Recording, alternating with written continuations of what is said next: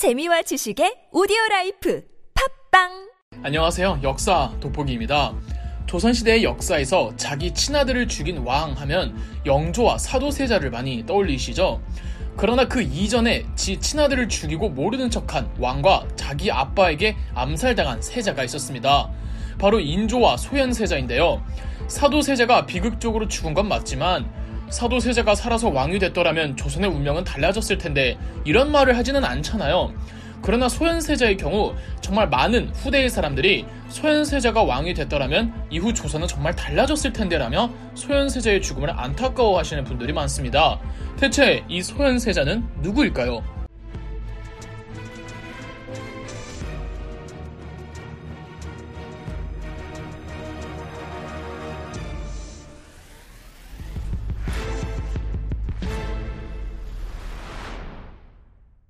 1637년 1월 30일 인조가 남한 산성을 나와 309고들의 이후 항복의 조건으로 청나라는 인조의 아들이었던 소현세자, 소현세자의 아내, 인조의 둘째 아들 복림대군, 그리고 이 세 명을 보조하는 인원들까지 싹 다 인질로 데려갑니다.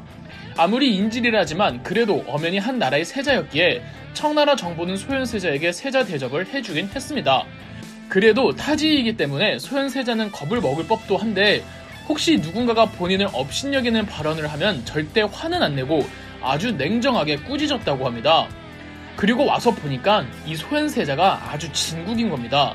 공부도 열심히 하지만 또 너무 백면서생은 아니고 홍타이지도 그렇고 당시 청나라 고위 장교들이 소현세자랑 이야기를 해보면 현실적인 국제 감각도 뛰어나고 말을 일단 그렇게 잘했더랍니다. 그래서 청나라 귀족층에선 소현세자를 안 좋아하는 사람이 없을 정도였다고 하죠. 또 알게 모르게 소현세자는 청나라에 있는 조선 백성들이 무사히 조선으로 돌아올 수 있도록 뒤에서 힘을 써주기도 했습니다. 병자호란 항복 조건 중 다른 하나가 조선과 청나라가 연합하여 조선의 가도라는 섬에 아직도 남아있는 모물룡 부하들의 잔당을 함께 토벌하자는 것이었습니다. 조선 정부가 조건대로 군대를 투입시켜서 함께 가도에 있는 명나라 병력들을 싹 다 쓸어버리긴 하지만 전투 직전 인조가 명나라 조정에 사람을 보내 우리 의지대로 싸우는 게 아니라며 사전에 편지를 먼저 보내고 사과를 한 겁니다. 이 사실이 청나라에게도 다 전해지죠. 청나라 내부에서는 국왕을 인조에서 소현세자로 바꿔버렸어야 했다는 말이 나돌았고 이런 여론을 조선 사신이 귀국해서 고지곧대로 인조에게 고해 바친 겁니다. 인조가 이 말에 예민하게 반응할 수밖에 없었던 이유는 병자호랑 강화 조건들 중에서 인조에게 뜻하지 않은 일이 생기면 인질로 있는 소현세자를 새 국왕으로 옹립한다는 내용이 있었기 때문입니다. 소현세자가 인질로 온 지 한 3년쯤 됐을 때 청나라 정부가 소현세자에게 잠시나마 조선을 다녀오도록 허락해 주었습니다. 조선의 국왕을 바꿔야 한다는 소문 때문인지 인조는 3년 만에 자기 아들을 만나는 건데도 마중 나가지도 않고 신하들이 마중을 나가지 못하게 했습니다. 그런데 백성들이 길가에서 소현세자의 귀국에 환호성을 쳤다고 하죠. 소현세자의 1차 귀국 당시엔 별다른 일 없이 한 달 정도 쉬다가 다시 청나라로 돌아갔습니다. 그로부터 1년 후에 소현세자의 장인어른이 사망해서 어, 적어도 소현세자와 그 부인이 장례식엔 참가할 수 있도록 청나라 측에서 배려해 주어 또 한 번 소현세자 내외가 조선을 방문합니다. 이렇게 또 한 달 정도 조선에 있었는데 이 한 달 동안은 인조가 아예 소현세자 얼굴을 안 봤다고 합니다. 소현세자에 대한 인조의 의심과 질투는 여기서 끝이 아니었는데요. 조선 정부는 꼭 가도 토벌전이 아니더라도 계속 명나라와 비밀리에 내통하고 있었습니다. 물증은 없고 심증만 있던 청나라는 사건을 제대로 조사해보겠다며 조선에서 대표적인 주전파이자 강경파였던 김상헌을 청나라로 압송시킵니다. 영화 남한산성에서 김윤석 배우님이 연기한 그 캐릭터입니다. 그러나 당시 청나라는 만리장성 입구 부근 영원성에서 계속 명나라와 싸우고 있던 터라 김상원에 대한 제대로 된 조사를 진행시키지 못하고 있었습니다. 1641년에서 42년 한창 청나라와 명나라가 만리장성 앞에서 불튀기게 싸우고 있는데 여기에도 조선 군대가 청나라 강요로 투입이 되었습니다. 그런데 어이가 없는 게 조선군을 이끌던 최명길, 임경업이 명나라 군대에게 총을 쏘는 척만 하며 화살은 또 촉을 제거해서 쏘도록 명령했다는 겁니다. 싸우기 싫은 티를 팍팍 낸 거죠. 어디 최명길과 임경업의 판단이었겠습니까? 인조가 시켰겠죠? 그리고 상황이 청나라 측이 유리해지자 명나라 병부 상서가 뭐 지금으로 따지면 중국의 국방부 장관급이 청나라에 항복하는데 그동안 명나라와 조선이 비밀리에 내통하던 모든 증거들을 전부 갖다 바친 겁니다. 홍타이지는 조선 정부에게 최명기를 비롯해서 고위직들 싹 다 압송시키라고 해서 줄줄이 체포되어 청나라로 압송됩니다. 이미 체포되어 있던 김상헌을 비롯해서 최명길 등 새로이 잡혀 들어온 고위 공직자들 전부 처형당해도 할 말이 없는 상황이었습니다. 하지만 소현세자가 가운데서 중재를 해주고 말려준 덕분에 전원 아무 일 없이 조선으로 무사히 귀국할 수가 있었습니다.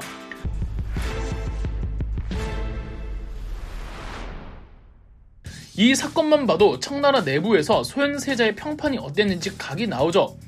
이후엔 청나라 정부가 소일거리라도 해보라며 소현세자에게 땅을 주었고 소현세자는 조선인 포로들을 사비로 사들여 그들을 보호해주며 땅을 경작하게 했습니다. 그리고 여기서 나는 수확물을 나눠주고 남은 잉여 생산물은 시장에 내다 팔며 본인만의 상단을 꾸리기도 하면서 청나라 상인들과도 인맥을 두루두루 넓혀놨습니다. 소현세자의 능력이 발휘되면 발휘될수록 청나라는 소현세자를 좋아하고 인조의 질투는 커져만 갔죠. 1643년 청나라의 홍타이지가 명나라 정복이라는 꿈을 이루지 못한 채 사망합니다. 정묘호란과 병자호란으로 한국을 그렇게 괴롭히던 조선에 대해 강경론을 주지하던 홍타이지가 세상을 떠났죠. 청나라의 3대 칸으로는 어, 홍타이지의 아들이 이어받았는데 나이가 워낙 어렸던지라 홍타이지의 동생이었던 도르곤이 섭정을 맡았습니다. 다음 해였던 1644년 청나라와 명나라의 결투에서 청나라에 의해 정복될 것만 같았던 명나라는 정작 내부 농민 반란으로 멸망해버렸습니다. 명나라 황제가 황궁 뒷산에서 목을 매달면서 명나라는 끝이 나죠. 농민 반란의 수기였던 이자성은 만리장성의 입구 산해관을 지키는 오삼계 장군에게 자기에게 충성을 맹세할 것을 요구했으나 오삼계는 명나라 황제가 아니면 충성할 수 없다며 거절합니다. 도리어 오삼계는 명나라 황제의 복수를 하겠다며 청나라와 연합을 하기로 하죠. 그렇게 누르하치와 홍타이지가 산해관을 돌파하려고 발악을 하다가 번번이 실패했는데 이렇게 어이없게 산해관의 문이 열리고 도르곤이 이끄는 청나라의 만주족이 산해관을 입관하게 됩니다. 바야흐로 만주족이 중국 본토 안으로 들어가는 순간이었죠. 이때 도르곤이 소현세자를 같이 대동한 채 데리고 갑니다. 도르곤의 청나라 병력과 오삼계의 산회관 병력은 연합하여 반란 세력을 진압하고 청나라가 베이징을 장악하면서 청나라가 중국의 주인이 됩니다. 이 모든 과정에 소현세자가 있었습니다. 어, 제가 해외 유학을 숭상하는 건 아닌데 청나라에 있으면서 이 모든 과정을 목격하고 또 여러 외국 상인들과 인맥을 넓혀가는 과정에서 소현세자의 안목과 식견은 인조 따위랑 비교할 수가 없었습니다. 청나라 황족들이 그렇게 소현세자를 총애한 건 소현세자가 그들의 개방적인 사고관이랑 비슷했다는 뜻이며 소현세자는 아담샬이라는 서양인 선교사들과도 친분을 맺을 정도였습니다. 1645년 중국의 주인이 된 청나라 도르고는 그동안 수고했다며 소현세자를 조선으로 영구 귀국시키기로 하고 소현세자는 조선으로 돌아오죠. 정말 몇 년 만에 소현세자가 고국의 땅을 밟았습니다. 바야흐로 인질의 신분에서 풀려나서 조선으로 돌아왔는데 귀국 직후 별다른 기록이 없습니다. 인조 입장에서 자기 아들이 왔으면 뭐 환영을 해준다든가 앞으로 세자 교육을 더 열심히 하라고 뭐 잔소리를 한다든가 등등 뭐 일상적인 국왕과 세자 사이 아버지와 아들 사이의 관계에서 일어날 수 있는 일이 전혀 이루어지지 않았습니다. 일반적으로 알려져 있기론 귀국 후 소현세자가 청나라로부터 서양의 각종 신문물들을 적극적으로 받아들이자고 주장하다가 인조의 심기를 건드렸다고 하는데 소현세자가 그런 주장을 했다는 기록은 없습니다. 다만 청나라 인질 시절 운용했던 상업의 능력과 서양인들로부터 친분을 맺는 점을 고려해보면 그런 생각을 하고는 있었을 겁니다. 그리고 일찌감치 소현세자가 청나라 황족들로부터 총애를 받고 그곳에서 능력을 발휘하며 민심이 소현세자로 이동하면서부터 이미 인조의 심계를 건드려 놓은 상태였습니다. 조선의 국왕을 인조에서 소현세자를 교체해버리겠다는 소문까지 나돌 정도였으니 인조 입장에선 불안했을 것이며 정묘호란과 병자호란 두 번의 큰 전쟁을 일으켰다는 열등감도 작용했을 거고요. 마치 임진왜란 당시 선조와 광해군 사이처럼 말이죠. 소현세자는 귀국 후 세 달 만에 말라리아에 걸립니다. 어이로부터 치료를 받는 도중 의료사고로 소현세자는 사망하게 되죠. 국내는 물론 외국으로부터도 인정을 받은 총망받는 인재가 사망하고 만 겁니다. 어이가 없는 건 아버지 인조의 다음 행동들입니다. 인조는 소현세자의 장례를 대충 마무리 지으려고 했으며 신하들이 소현세자의 장래에 대해 신경을 좀 써달라고 하자 인조는 소리를 지르며 신하들을 꾸짖었다고 합니다. 소현세자의 장례식 이후 신하들은 소현세자의 아들을 새 손으로 임명해 후계를 안정시키라고 주청하자 인조가 이번에도 불같이 화를 내며 소현세자의 아들은 아직 너무 어리기 때문에 둘째 아들이자 소현세자와 함께 인질로 갔었던 복림대군을 세자로 임명했습니다.